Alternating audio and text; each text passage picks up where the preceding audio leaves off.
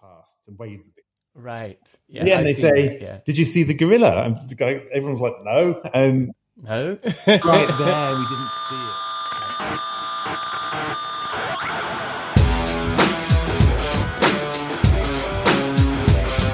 Hello and welcome to episode 143 of Rockstar CMO FM. The M is for marketing and the F is for, well, you decide. As you're probably wondering, does the world need another effing marketing podcast? I'm your host, Ian Truscott. I'm no rock star, but I've picked up a thing or two over the last 20 years on my tour from sysadmin to CMO. And on this weekly podcast, I chat to the true rock stars, my fabulous guests and chums, to share some marketing street knowledge to inspire your inner rock star. Come say hello. You can contact us and find all the show notes at rockstarcmo.com. I'm recording this on Saturday, 3rd of December. Thanks for joining us. I hope you've had a good week and you are well and staying as sane as you feel you need to be. In this week's episode, Jeff Clark and I discuss ARTE as a strategy for campaigns. Executive coach Richard Medcalf returns for a chat about his book, Making Time for Strategy. And we wind down the week in the Rockstar CMO virtual bar with Robert Rose for a cocktail and a marketing thought.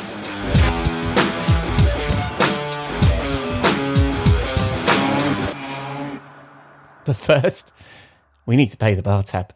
I'll be back in a moment. We'll be right back.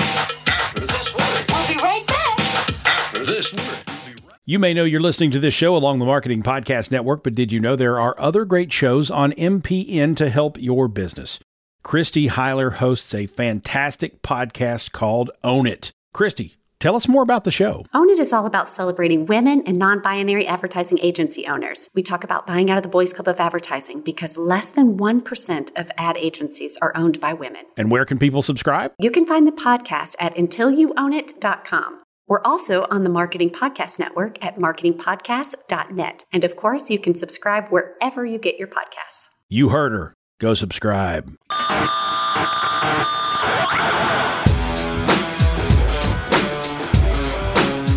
On to our first segment, the Marketing Studio with Jeff Clark, our resident Rockstar CMO advisor, for a chat about ARTE.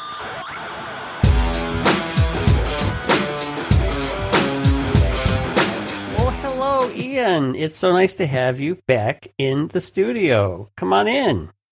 Thank you very much, Jeff, and welcome to Rockstar CMO FM. How are you, my friend? I'm doing well, and we need to celebrate the fact that both England and the United States have made it into the what is it called? The knockout round of the World Cup. Yeah, last 16. Yes, which is great. And then I was I did my little midweek thing in the middle of the week, right, with Liz High. Yep. And I start the I realised, for listeners, if you listen to it, listeners, I do apologise. Me and Liz were talking about football, but we didn't actually mention the game that we were talking about. So it's all a bit obscure. So I can rectify that by you and me, Jeff, saying yes, the reference to the game that me and Liz were talking about was the USA versus England, and ultimately both of us have gone through based on what we did after that, which is excellent. Although my man, Pulisic, who plays for my team, Chelsea, seems to have very much hurt himself in a very delicate part of his body. My son, who's the football hero and our football expert in our family, says that he is going to be ready to go on Saturday. Ah, and it looked incredibly painful. Yes. They called it a pelvic contusion. And if I know anything about pelvics, I don't want a contusion. Really? Avoid that at all costs. Absolutely. Don't fly into another player while you're knocking around the field. Yes. All right. So, yes, and you got the Dutch next, haven't you? And yes, we do. In the weekend. All right. And neither of those games would have happened by the time this airs, which will be on Saturday morning. So we're all good with that. Awesome. Anyway, let's get to the boring topic at hand, marketing. We're going to talk about this week, after our little break last week of having a little bit of a holiday chat, we're going to go back to what we were talking about a couple of weeks ago, and we were talking about a deep, according to my notes, holistic understanding of the personas. I think we know who wrote those notes. And we're going to talk about the ARTE of the campaign, because what you did when we were discussing this, I'm always banging on about marketing needs to create ARTE, right? Right. Awareness, revenue, and trust. And I think in that conversation, you added an E to the end of my little TLA to make it a four-letter acronym. That's an FLA. And make it a little. It gives it a little French. Gives it a little continental flair. The ARTE of the campaign. I like the fact that we've added an F into it. So now we're creating FLAs, four-letter acronyms. F in four-letter acronyms. And so you've added enablement into ARTE. So where shall we start with this? So so what we want to do now is we've moved on from creating our personas, and we're now talking about how we create the campaigns. We did a little bit of that, didn't we?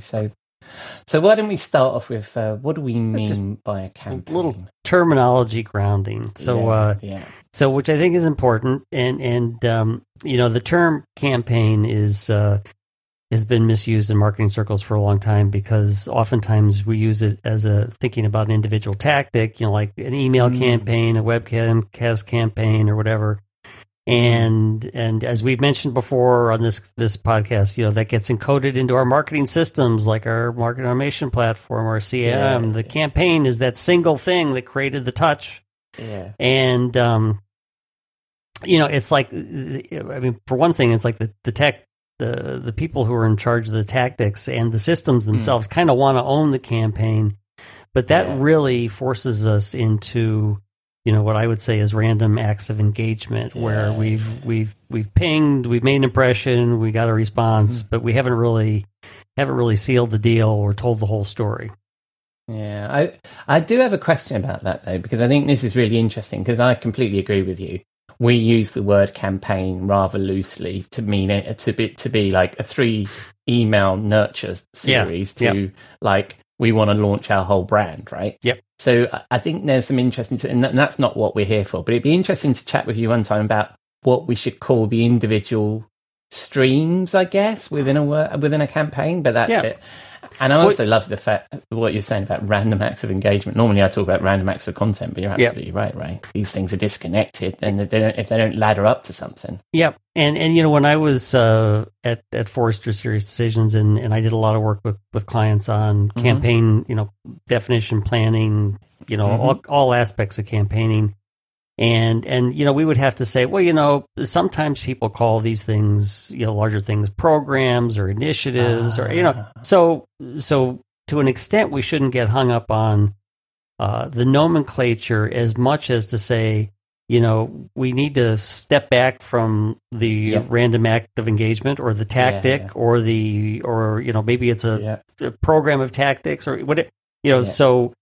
You know, you can have all the various ways you're categorizing these things, but we really need to take a step back to look at the broader picture of what we're trying to do in engaging, you know, all the different personas that are at our target accounts that are interested in the particular solution or the need we are trying to address.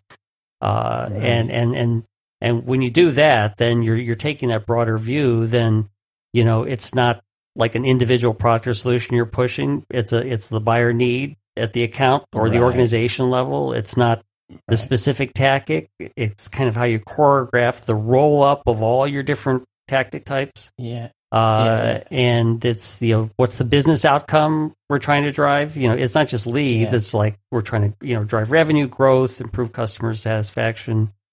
And really, when you talk about, if you're trying to appeal to a specific buyer need with a typical solution that you've got, you know, the runtime for your activity is, you know, it could be the year you're planning for, it could be it could be several years. I mean, until something changes in the dynamic of there's a customer need out there and there's a solution you provide, until something really dramatic changes, you can kind of make that campaign, if you will, run for a long period of time. Right. So from what you're saying there then, and we're always saying this on the show anyway, isn't it, that we need to be buyer need focused in terms of these things. So you're saying that you make the campaign centric around a particular need that you're addressing. Right. Now, at what level are we talking now? I mean, if we're talking about, I don't know, B2B tech topic, are we talking about the product needs to be secure? Are we talking about big topics like that, at sort of a high level sort of thing? I think we're talking at a high level so, you know, let's say you sell, you know, solutions that help people, track expenses or something like that. Mm-hmm. Then you're trying to say that, okay, there's a higher level need for efficiency and cost containment in how we track expenses. And so that is a high level need of which, again, there's going to be many personas that are interested in that, people in finance, people in, travel department, people in, each of the individual business units. And there's going to be different players in terms of who's championing a new solution and who's going to make a decision there. So you're trying to hit all of those players to that need, and so that's where you need to encompass, and this is where the art part comes in, because you need to encompass a broader array of activity types, if you will, tactic types to address awareness, driving revenue, building trust with that a client, and then enabling your team, sales and marketing, to be able to be part of this campaign. Mm-hmm.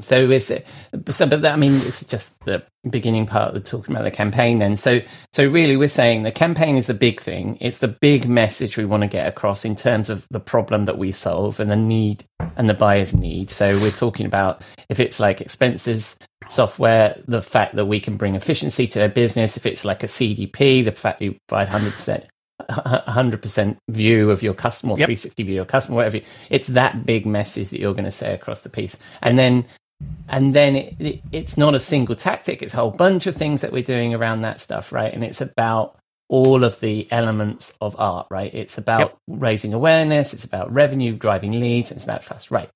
So what... let's expand on that then. Why did you add the E to my art for a start? But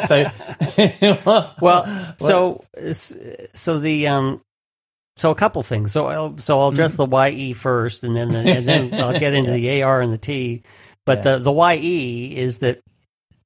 So if you're scoping the campaign at the level we were just discussing, then most organizations are going to probably be running 2, 3, 4 campaigns, because it's based on the different customer sets that they're, total addressable markets they're trying to attract, and then also the buyers within that and the need that's expressed in that. So unless you're a gigantic organization, obviously, when you get up to, a General Electric, an Oracle, or whatever, then it's like things get a lot more complicated than.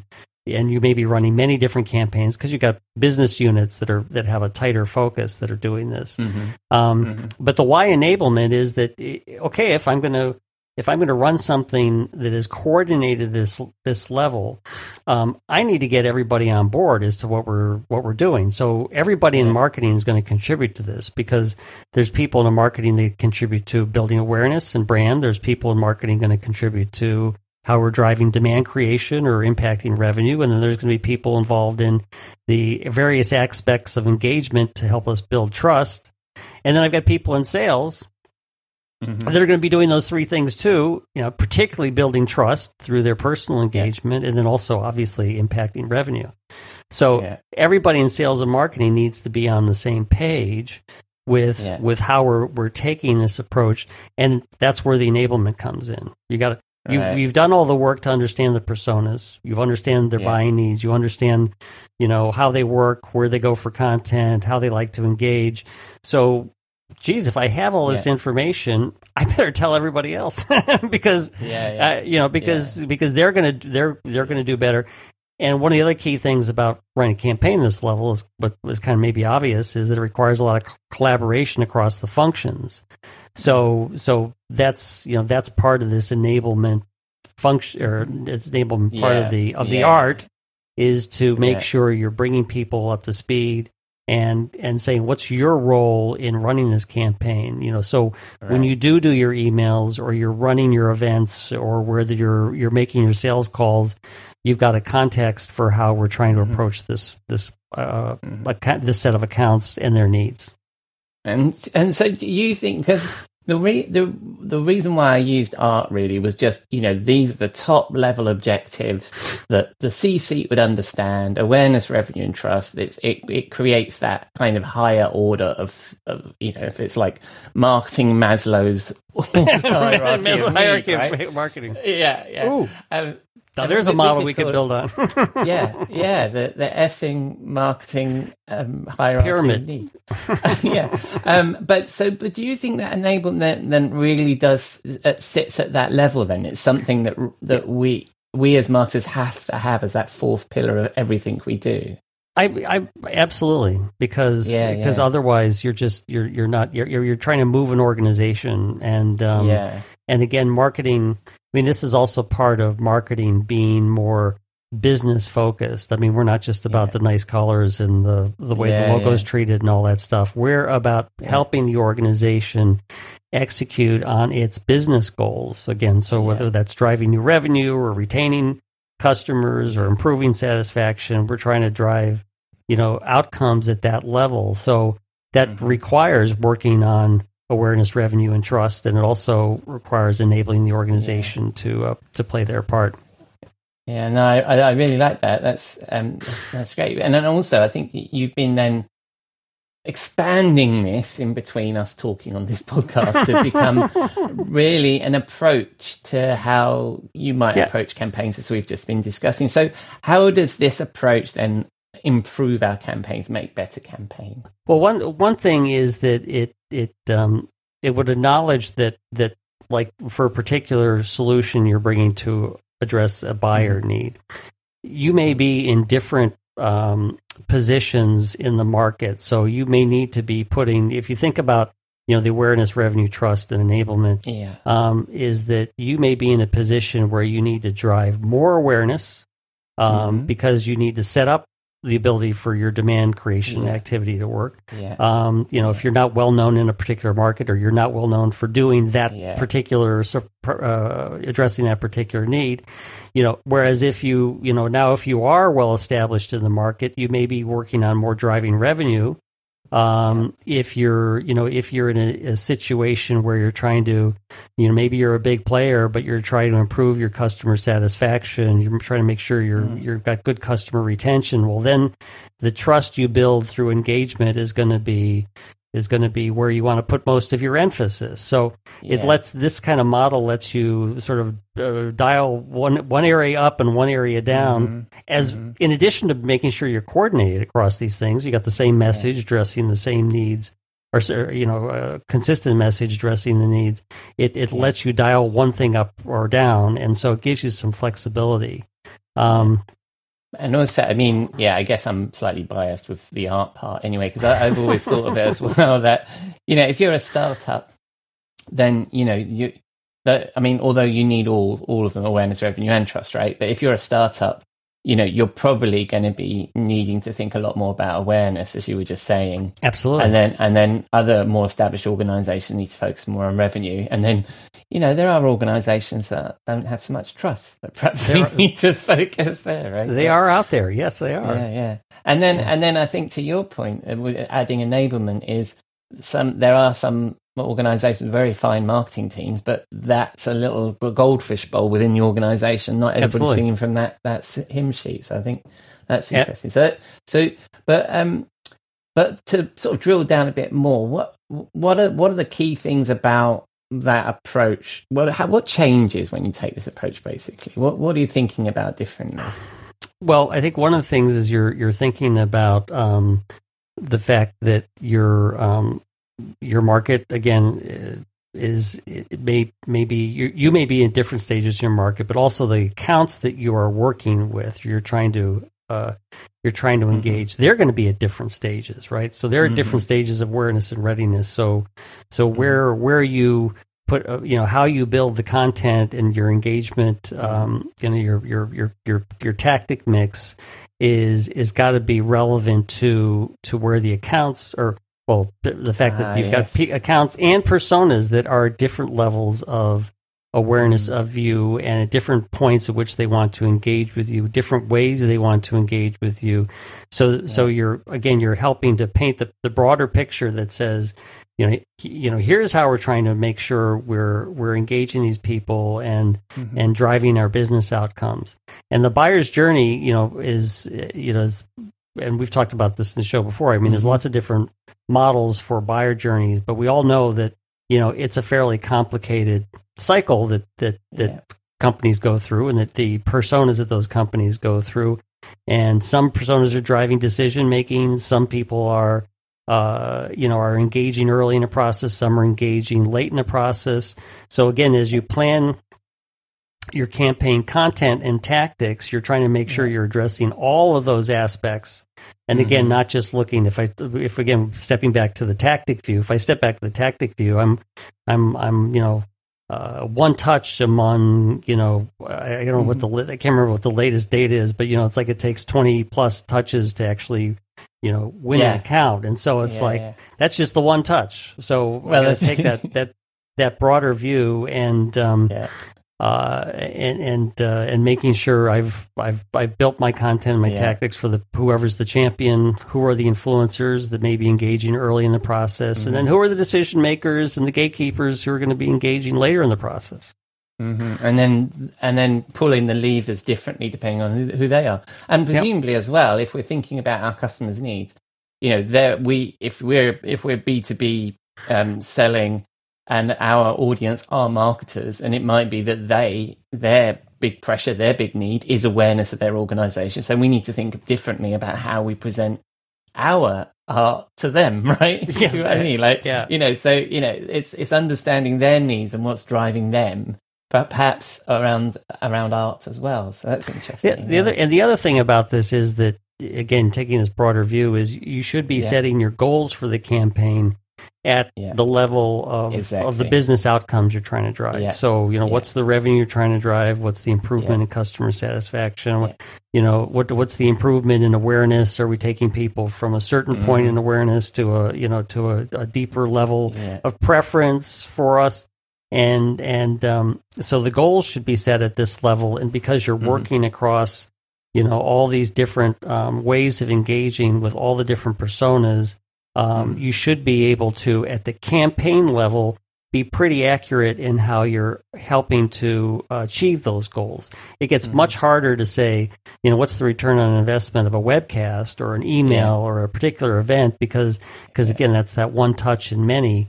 But if I look back at from a campaign point of view, and I use my analytics tools or my MRM tools to be able to bucket things across the campaign, then I can start to say, I put this much money into this campaign and we drove these business outcomes.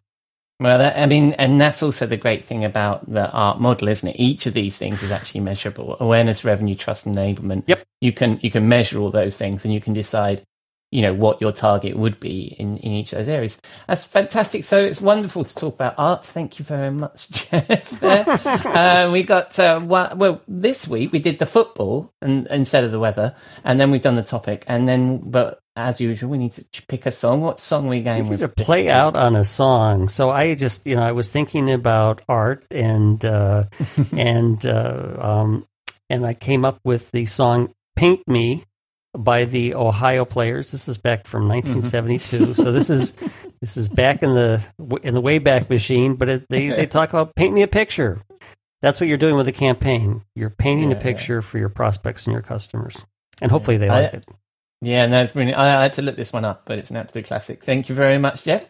And will I be joining you in the studio next week? Absolutely. All right, mate. And by the way, just a little. Our mutual chum, Grant, former boss, CMO of MBurst, is going to be on the show week after next. I'm chatting to him this evening. So awesome! There you go. So say hello, plug. And I'll look forward to hearing his wisdom on the podcast. Yeah, and it won't be this week; it'll be the week after. So yeah, Grant Johnson will be back on the show. All right, mate. I thought I'd mention that, and so I'll see you next week. Awesome. Cheers, buddy. Bye bye. Take care. Bye.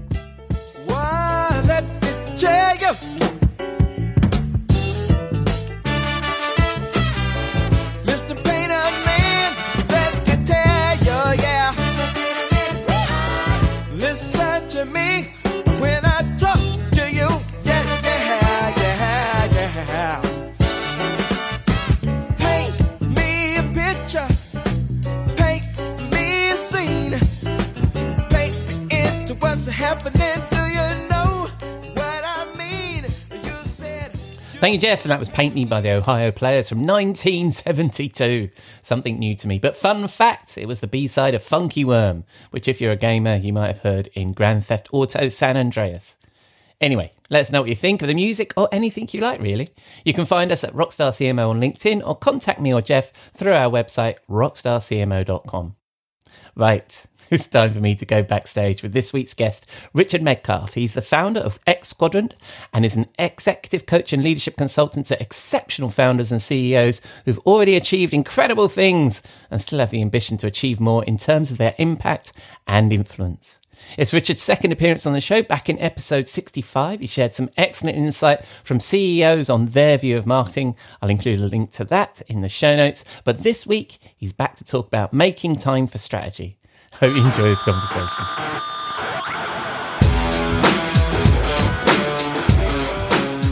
Welcome back, Richard, to Rockstar CMO FM. How are you? Yeah, hi. I'm doing really well, thank you. I'm excited to be back. It's such a pleasure to see you again and to chat on this new topic. Yeah, I can't believe that it's episode 65 when we had you, and this is, you know, we're in the 140s, so it's been a while. So good to see you. So for people that didn't listen to episode 65, tell us a little bit about yourself. Sure. Well, it's my favourite subject, so I'll try to keep it brief. So I run a small consulting company, coaching company called Xquadrant. What I love to do, the thing that gets me out of bed in the morning, is to help extraordinary leaders, successful leaders, to reinvent themselves, to multiply their impact, to have a bigger impact on their business, on their people, and on their purpose, right? On the things that really matter to them. In a nutshell, I find that most high-performing leaders, they've got a great success formula that's worked for them in the past. And they've got to a certain level. Everybody's really impressed. But inside, they know they can go so much further. They can make so much more of a difference. And what I love to do is help them do that, help them kind of switch gears to operate at a higher level. And I do that whether they're a $2 billion dollar company CEO, whether they're a startup, a founder, whether they're anywhere in between. And it's huge amounts of fun. Yeah, I really enjoyed our conversation last time. It's predominantly CEOs that you work with, right? Well, not always. I work with other senior execs as well.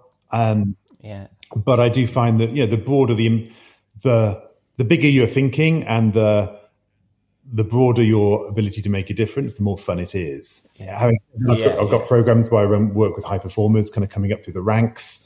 I work with executive teams. So I kind of say like CEOs is probably my sweet spot, but for me it's a psychographic, right? I'm looking for fascinating people who want to make big things happen, and that's really my filter. Yeah, no, I like that, and also like I've spoken to a number of mentors and people that have been mentored, and it's actually. It's kind of lonely at the top, isn't it? I mean, it's a cliche, but it's good to have mentors that can help you even when you reach those kinds of levels in the business, isn't it? That they can have somebody to bounce these ideas off of. Yeah, I think you have two choices. You have complacency or mastery. Mastery is a journey, right? Complacency means you kind of actually get comfortable. What I find actually is one way of figuring out when you're in your comfort zone is because you're crazy busy. But because you're actually crazy busy doing the things that you know how to do. Yes. And the breakthrough tends to come when we slow down a little bit and work on the things that are a bit of a stretch for us. Right. That don't come so much. Right. Which is, I think that's a good segue to bring us to your book, actually. So you've written a book, Making Time for Strategy, How to Be Less Busy and Be More Successful, which is going to be released in January, I understand. I love the title. I mean, who wouldn't want some of that? I mean, how to be less busy and be more successful. It's a winner. So what inspired you to write this book? Yeah, well, it's a subject which I saw coming up in almost all of my client discussions. Again, somebody comes to me, they say, I've taken on a new role, I've risen up a level, or I want to get to the next level, or I want to see what's next in my life and my career, and want to multiply my impact. And so we start to talk. Well, what's stopping you? And like one of the first things is, I'm just bogged down with all this low-level stuff, operations. I'm crazy busy. I don't have time to think. I'm being pulled in a million directions. My stakeholders, my boss needs input on my board or my team, customers. 1 million projects, it's a nightmare. And so I just found that was the first thing we had to address very often. And so having done this repeatedly with all these different high achieving execs, I then ran a program for mid-level managers and high achievers coming through called the Productivity Accelerator, refined these ideas with them. And I started to realize, this is a body of work which is emerging. There's key ideas and key thoughts. And I have a bit of a different perspective on how to break through, which we can perhaps get onto. And so I thought, well, this is a great opportunity to document these insights so that more people can actually benefit from them without having to sign up for high-end coaching packages. Yeah, I love that. And I, again, some of the conversations I have on the podcast where people have, that's what it's come through. It's come through their experience. They've found that they've codified kind of their practice and they want to share it, right? And they want to share it in a book. So I think that's really, and I'm also, I always love talking to authors because many of us have a book in us, right? So I'm always interested in that process. But it sounds like great advice for any leaders, but why do you think it's really important that we make time for strategy? Yeah, so there's two things. There's why is it important and what's the problem? So why is it important is what I call strategic time is your number one key performance indicator. So strategic time is the time we create in our week to invest in making things easier in the future. It's for the thinking and the doing of the projects which are going to catapult us forward. Why it's your number one performance indicator is, let me give you an example. When I was in consulting early days, most of my colleagues, as analysts, we were responsible for building business plans, Excel models, this kind of thing, very complex, sophisticated ones for investors. After a few months, I realized, each project we start from scratch, but there are things we could do. I could build a template here to make it flexible. So I built this beautiful template. It looked great. It was flexible. It had charts built in, had little modules I could copy and paste to rapidly build up different blocks of different costs and revenue sources. And for weeks, people were going, Richard, why are you spending your evenings doing this geeky stuff when you could be out? Yeah. Because you've done your client work. You're not getting paid for this. No one's asking you to do this. Why are you doing it? I was like, well, it's fun. Yeah. Sad old me. But what I found was that when I finished it, suddenly a thing which took my colleagues a week to do, I could do in a morning. Right, and my output was better looking, more polished, better charts, more insights, because I built in functionality that most people didn't have time to do. And so suddenly I got a great reputation for amazing work. B, I had this time available that I could then invest in the next level activities. So whilst everybody else was coding Excel, I was interpreting results, building presentations, doing business development, learning about sales. It's why I became the youngest partner, I think, ever in that company. Not just because of that one thing, because of that mindset that I'm going to invest time that's going to free me up in the future for more strategic things. So this is why it's the number one metric between people who are crazy busy on the hamster wheel and never progress, and those people who seem to continually rise and do more and more interesting things. So strategic time, it's so important. And then perhaps, well, let me stop there. No, it's great. So it's important for the business as well as for the individual, right? That you have leaders that are thinking in this way. I mean, it's good for all of us, right? Yeah, because you're breaking through a new barrier. It is incremental progress, and you feel productive when you do it, when you're running fast, delivering on goals, knocking things off your to-do list. But it's actually incremental, and it's what I call the infinity trap. So we live in a world of infinity.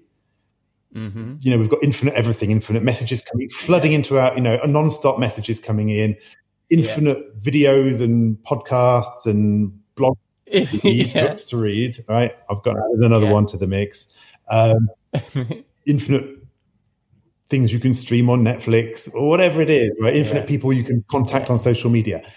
So we can't deal with this through productivity. But what we try to do is we go faster and faster.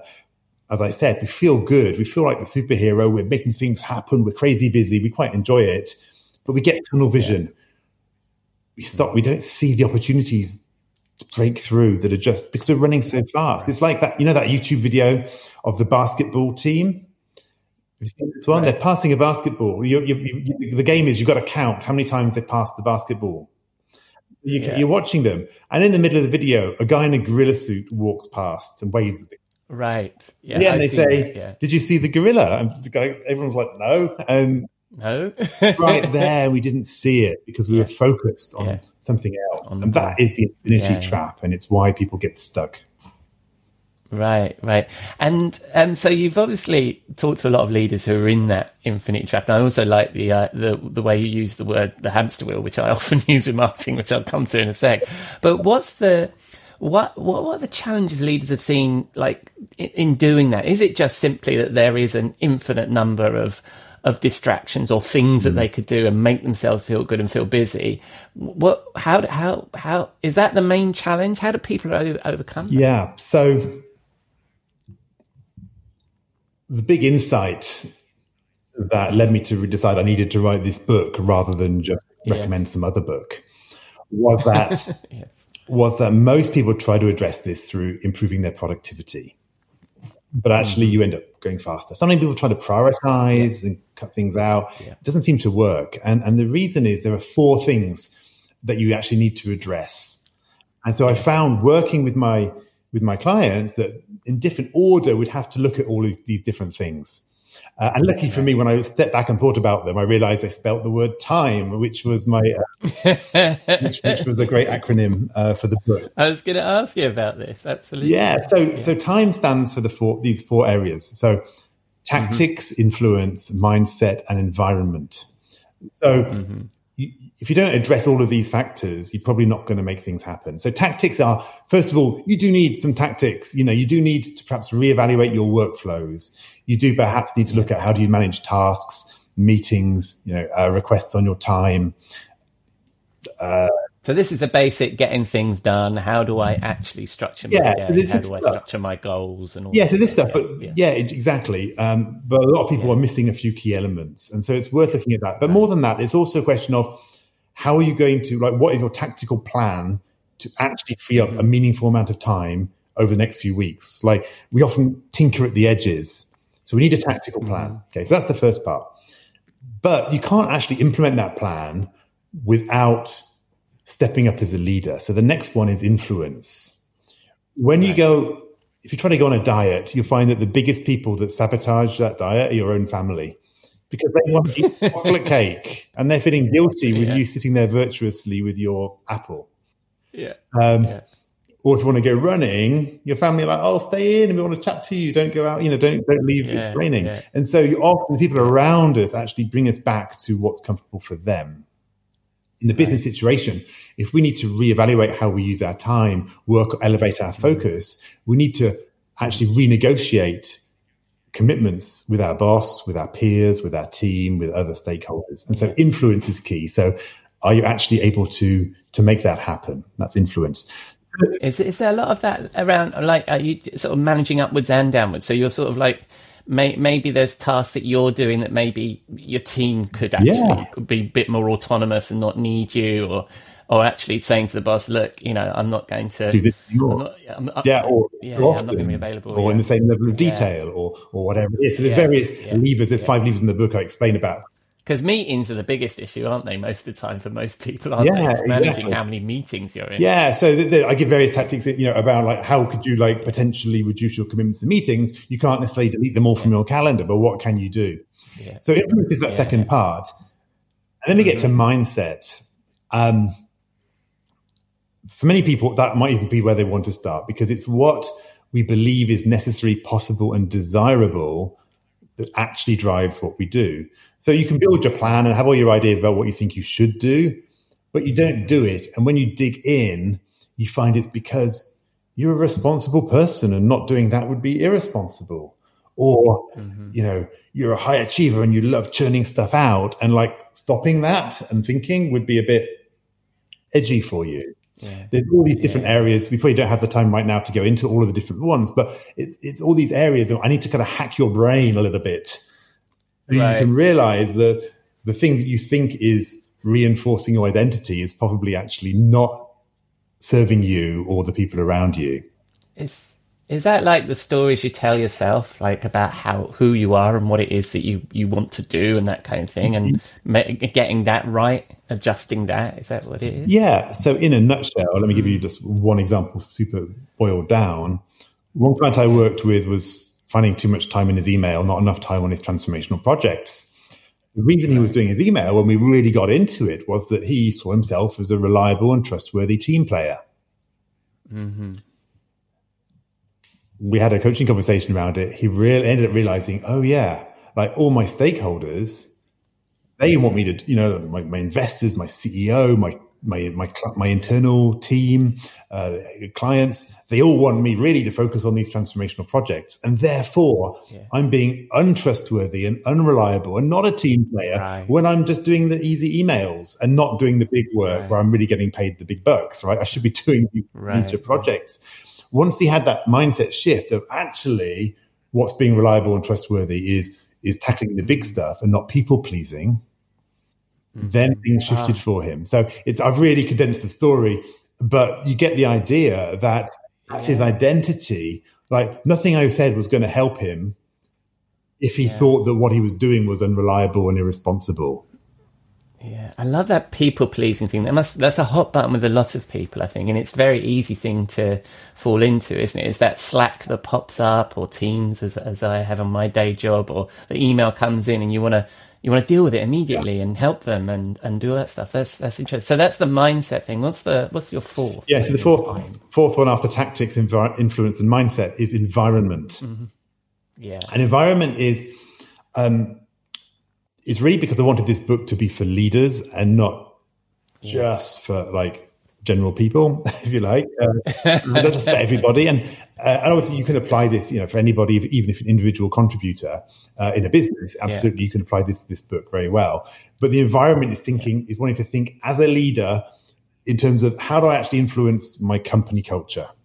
So it might be you might want to start with just your team or your department or your immediate peers, or you know, there's some microcosm of your culture where you think, you know what, this is not just about me. I need to create an environment where we're not doing all the firefighting, you know, all the time, where we're not doing knee-jerk reactions, chasing shiny object from shiny object, where we're not just all in the weeds ourselves. And so, how do I start to be a leader of change? And because even if I've become this super focused person, if everybody else is running around not getting things done on what really matters, the company's still not going to deliver what it's capable of. So environment is really helping people think through, how do I actually start to move people around me forward on this same journey? Right. I love that you came up with this genius acronym based on the topic time. So tactics, influence, mindset, and environment. And just out of that, I mean, what do you think? I mean, the book's not out till January. I haven't had the opportunity to read it, but what do you think is going to be? What's the key takeaway? Is it one of those four, or is it something else people should get from this book? Yeah. So, I think the key takeaway. There's probably many because everyone's got their own thing. So actually, what I've created. If you go to makingtimeforstrategy.com, you can find the details about the book, and there's a link there to a little assessment that I did that we've created. And the assessment actually helps you identify, A, your overall score on this journey. So like, where are you? Mm-hmm. But also, which of these four elements is perhaps the limiting factor for you right now? Because if you've got the tactics all nailed in, but your mindset is off, then perhaps that's where you need to start. So what I'm saying is that the insight for everybody that's going to make a difference will be different for each person. So I do encourage people just to take that assessment. It'll be a great way just to kind of get a quick read on your situation and a focus area. But I think for me, the thing I see is when people really understand strategic time is my number one key performance indicator, because my future success will really depend on how much I get out of that hamster wheel and invest in my future and the future of the company. Yeah. And if I boil it down, the message for me is you have a choice of fear or contribution. Because normally we're stuck in fear. Fear of what people would think if we were to change. Fear that, like, are we going to start failing if we do things differently? Fear that our team can't pick up the slack that we're going to give them. Fear of... you know, inserted in here, right? Letting people down, not being seen as a team player, whatever. That's helping us. But that's like a selfish, like self-preservation thing going on inside us. And so I'm in the book, I'm trying to call people up to contribution. Yeah. If you focus on what is the most impactful thing I can deliver, yeah, what's the highest contribution that I can make, and focus on that, then actually you're going to create extraordinary value. You're going to move forward. Yeah. And that, if you like, is the real deep level call for people. I'm inspired by that. And I love that. And that's, I think that's a great part to end on talking about your book. And I'd love to talk about your book some more. Maybe when it comes out in January, we'll have a dig into it. But for now, the listeners rather can find it at Making Time for Strategy, where that assessment is. So I'm going to move on to our final question, which as you've already been through this because you were on before. So as you know, we have a regular feature, the Rockstar CMO Swim Pool, where when we last chatted, you nominated, and I was listening back to it, stop optimizing the funnel, you said, as it's a dangerous addiction, which I really like. Are you going to stick with that? Shall we keep that in the pool, or have you got a new suggestion? I think, I still stick by that one. I mean, optimizing different parts of the funnel without looking at the whole, which is really what I was saying, is a key one. Although, given the theme of our conversation today, perhaps we should throw in stop saying I'm crazy busy.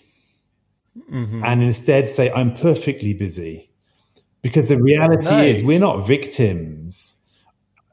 We choose exactly the level of busyness that we have. And that's often a shock for people. They say, no, it's not me. I believe you, it's you. You're choosing that based on fear and other things. You're choosing the exact level of busyness that you have. So stop saying, I'm crazy busy right now. And also stop saying it's going to be quieter next quarter.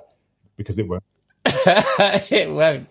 And especially wearing that as a badge of pride. I mean, that's what I'm learning from you from this, is that your busyness is not a badge of pride. The amount of time you can spend thinking and being strategic and making that contribution is a badge of pride. I really like that. So that's splendid. Thank you very much, Richard, for your time again. And when people spin the dial on the interwebs, where are they going to find you? So obviously they can look me up on LinkedIn and say hello there, connect with me there, just leave a personalize your message so I know who you are. Absolutely. Xquadrant.com is the business, and there's plenty of resources there about anybody who's serious about multiplying their impact. And then the book itself, go to makingtimeforstrategy.com to find out about that, or just head over to Amazon or whatever, and you can pick it up or pre-order it. And there's a whole bunch of juicy bonuses over the kind of the pre-launch period, so don't miss out on those. I love it. All right. Well, I know that writing a book is half the challenge; the rest of it is promotion. So good luck with the rest of what's going to be going on until the book launches. So congratulations, Richard. I look forward to speaking to you again, and I will, of course, include all those links in the show notes. And I look forward to chatting to you again, Richard. Cheers. Okay, thanks, Ian. Bye-bye now. Thank you, Richard. That was excellent. Always a pleasure to catch up with Richard. And his book is out in January. And as you heard, you can find him on LinkedIn and his website, xquadrant.com. I will, of course, include all his links in the show notes, which you can find at rockstarcmo.com. Right. It's time to wind down the week in the Rockstar CMO virtual bar and be transported away for a cocktail and a marketing thought with my friend and content marketing guru, Robert Rose.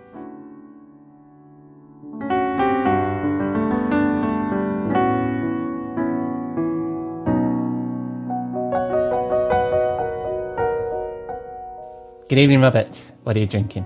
Oh, hello, my friend, and welcome to the bar. It is great to be here. It has been a long week.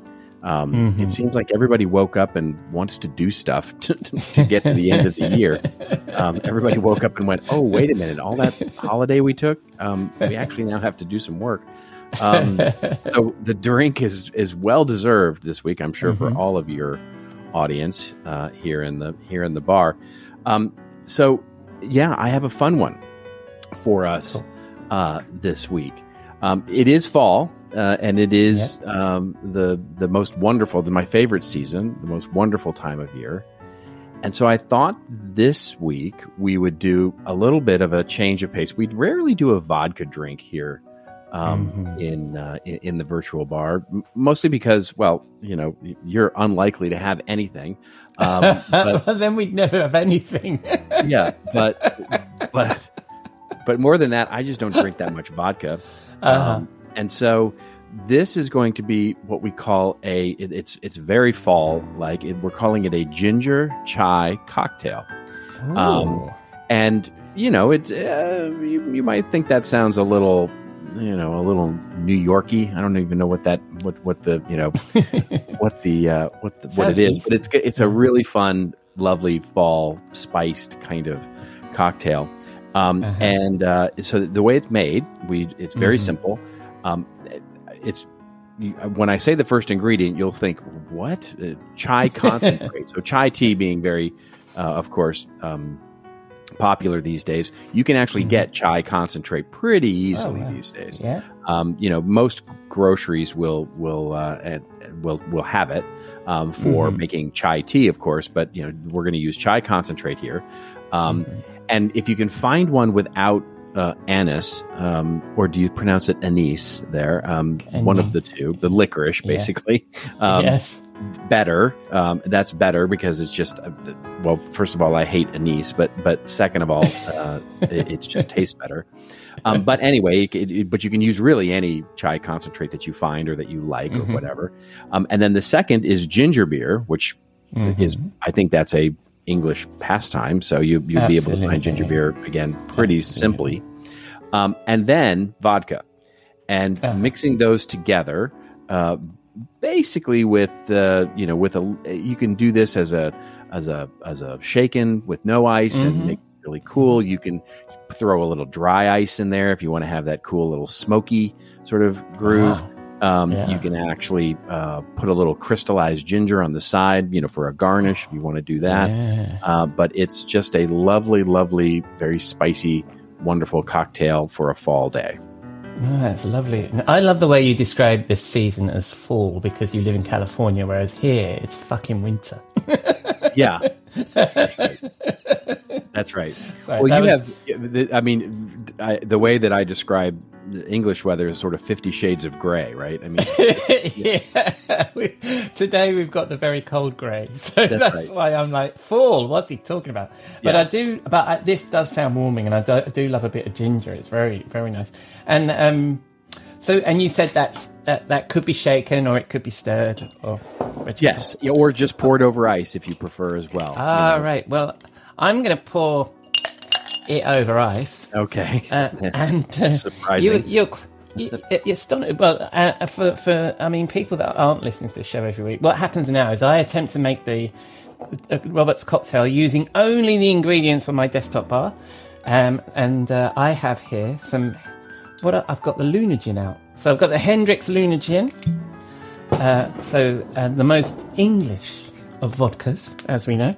Indeed. And so I shall slop some of that into my glass.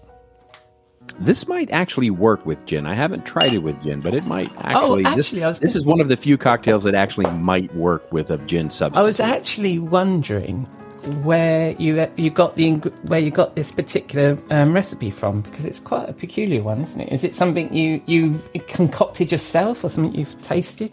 Well, I will tell you this: the ginger beer plus vodka is a pretty standard thing, right? Put in the chai. It's a pretty standard drink. Vodka ginger ale or vodka ginger beer, whatever sort of the way you phrase it. But then adding the chai is something that I actually learned from my wife, who loves chai tea, and I was like, and I don't love chai tea. So I actually, for this drink, to be clear, I actually only use a very small amount of chai because it just gives it a little bit of a different kind of flavor. Jolly good. Well, while we were chatting, I then, you might have heard me open a bottle of something. Did I talk over your amazing sound effect? Is that the thing is, no, because it's not a sound effect. This is the bit that I don't edit. This is genuinely things happening on my desk. Oh, all right. So I just opened a bottle of Fever Tree, cucumber tonic water, which I think is the most English of chais and gingers. So I'm going to give this a taste. What are we calling this? We're calling this a ginger chai cocktail. This is delicious. I could drink one of these every week. I I suspect you will. Very nice and very warming. I love that. And where would one go in the Californian... Well, we might not be in California. Where are we going to go for drinking these lovely drinks? Well, it feels like we should be somewhere fall and autumn-like. Yes. Yes. And so there is the... It's a little late for this, but the changing of the leaves up in the upper northeast of the U.S. And so yeah. Somewhere just north of Boston or, up in Maine, maybe, in one of those little coastal seaside villages would be just lovely because it's one of those places where there actually is a fall different shades of, not different shades of gray, I should say, but beautiful fall foliage, and it feels crisp and wonderful in the air. And we can sit, in big woolly sweaters, on an old dock somewhere, looking out at a lake or a bay. And just enjoying these ginger chai cocktails, probably not with ice in them because it'll be a little chilly. But yes, that's in a late afternoon, like a late afternoon on a Sunday or something. Yeah, no, I love it. I think we are a little bit late for the leaves. A little bit late, yes, indeed. As we are, it's actually December. Can you believe it's December already? I know, anyway, it's amazing. It is amazing. And when the conversation and this wonderful doc turns to marketing or whatever it is that we want to talk about, what's the topic for this week?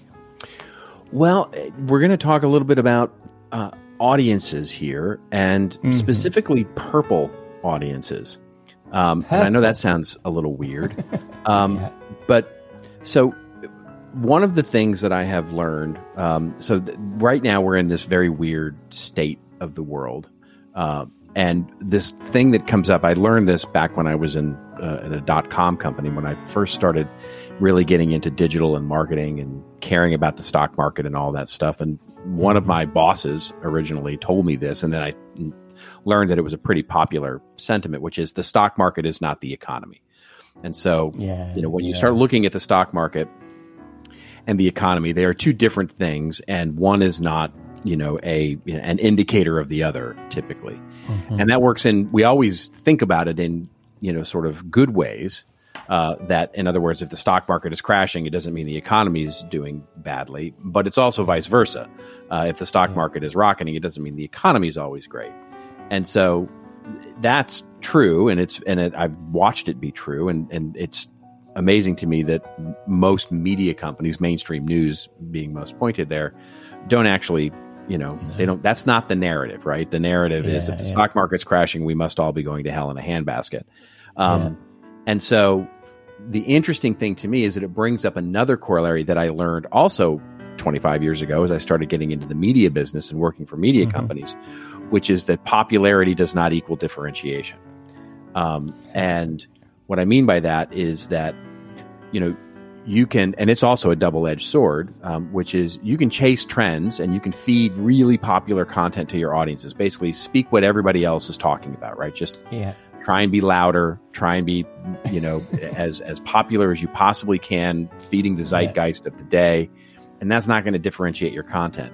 But on the other hand, that you can start to think about trying completely, off-topic, new audiences, new topics, new content, and that doesn't always work out either, because you're speaking, you're sort of dropping your, it's like spitting into the sea, as it were, and it brings up this book from 2004, a great book by the way that I would recommend to your audience called Blue Ocean Strategy, which is basically distinguishing the idea between what they call red oceans, crowded markets, where popular products are everywhere, and basically it's cutthroat sales, discount marketing, all those kinds of things in those kinds of markets and battling there. And then the blue oceans, which are undiscovered markets with basically nobody in it, where you can create these new customers, or the other side of it, of course, is you can die alone. And so their whole point of that book is how to look at different markets and take different approaches for each.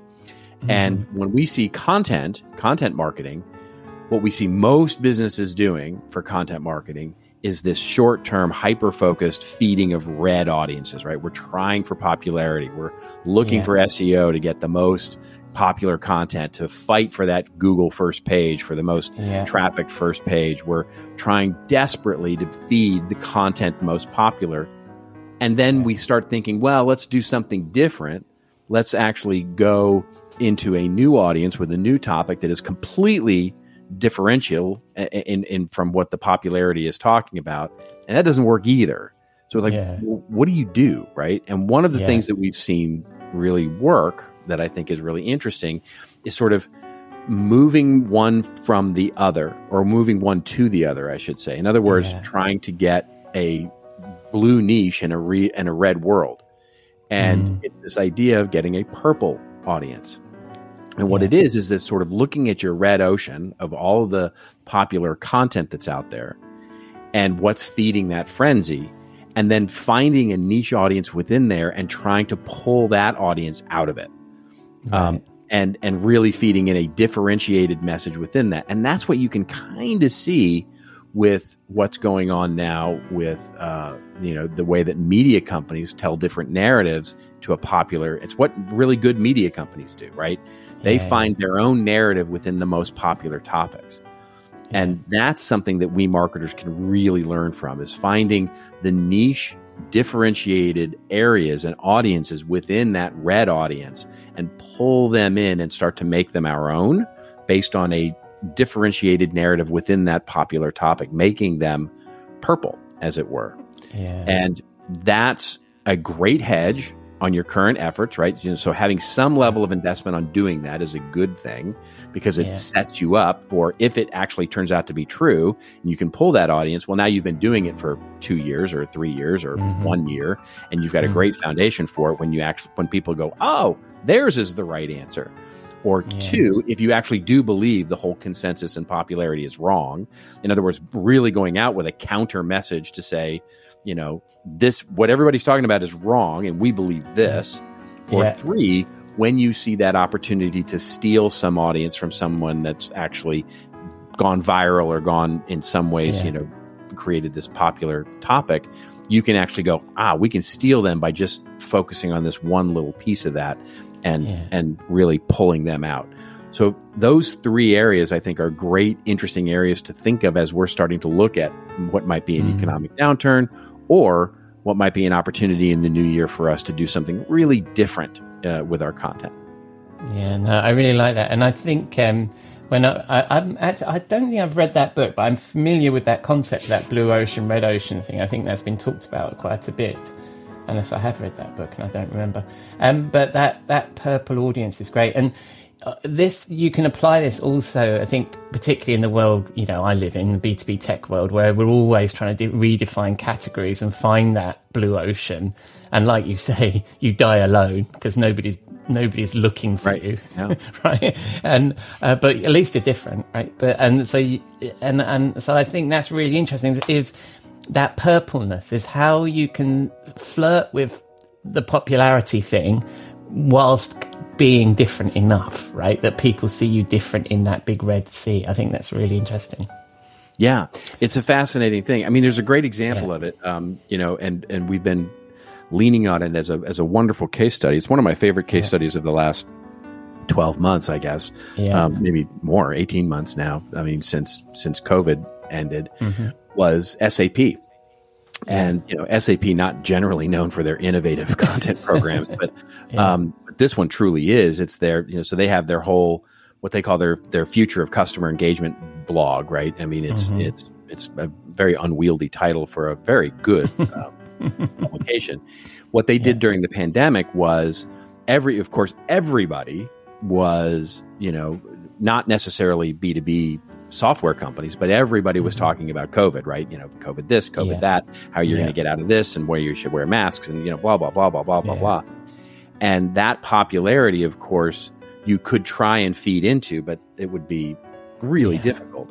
But you could also take the opposite effect, which is sort of sticking to your guns and only talking about thought leadership and customer experience, and talking about, you know, what you need to do for CRM and email marketing and all that. But nobody wants to talk about that right now.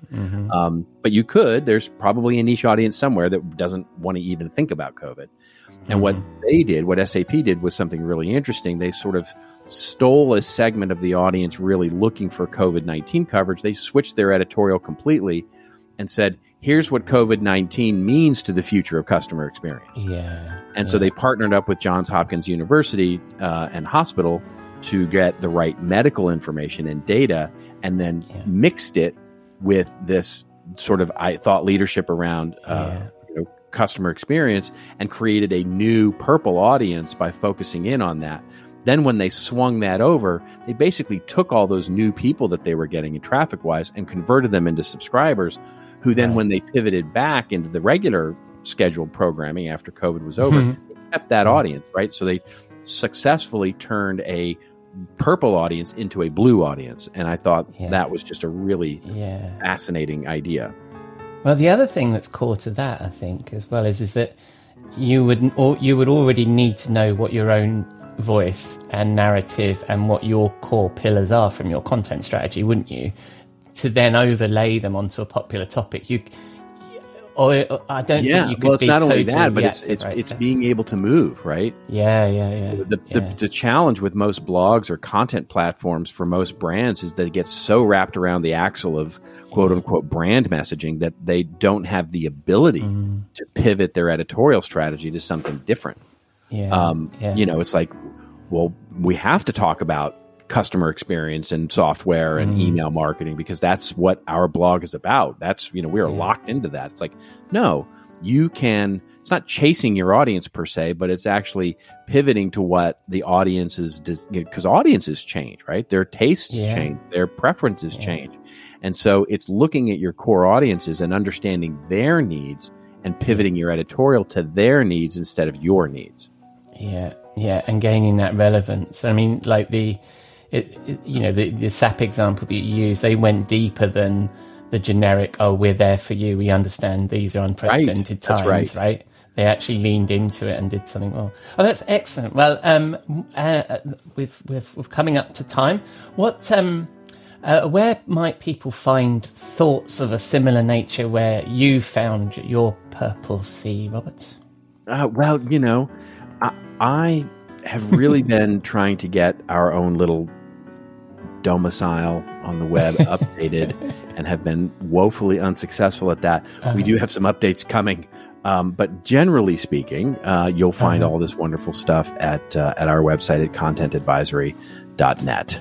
Splendid. And when people spin the dial on the interwebs, where are they going to find you? Well, they're not going to find me on Twitter. I've actually I have taken my pause and gone fishing on Twitter.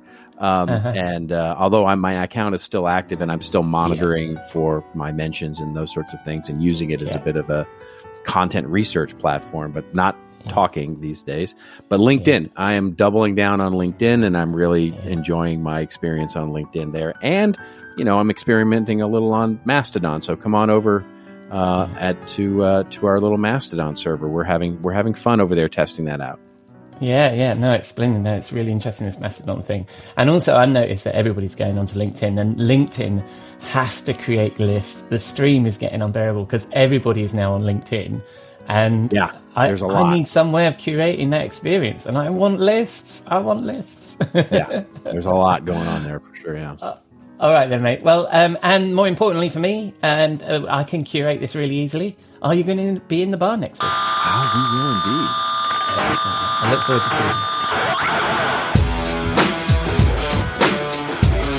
forward to seeing you. Thank you, Robert. Love that Purple Ocean idea for differentiating our content.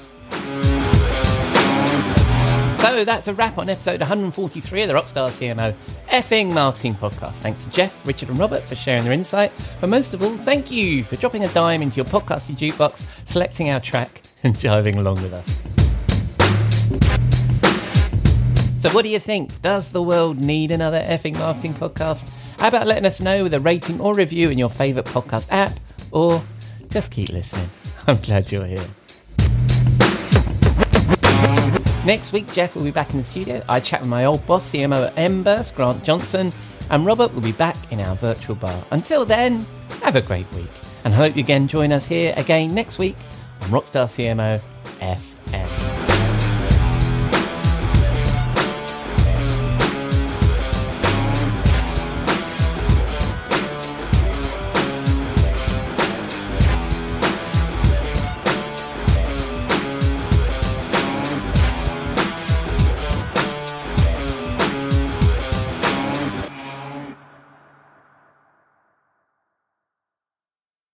This podcast is heard along the Marketing Podcast Network. For more great marketing podcasts, visit marketingpodcasts.net.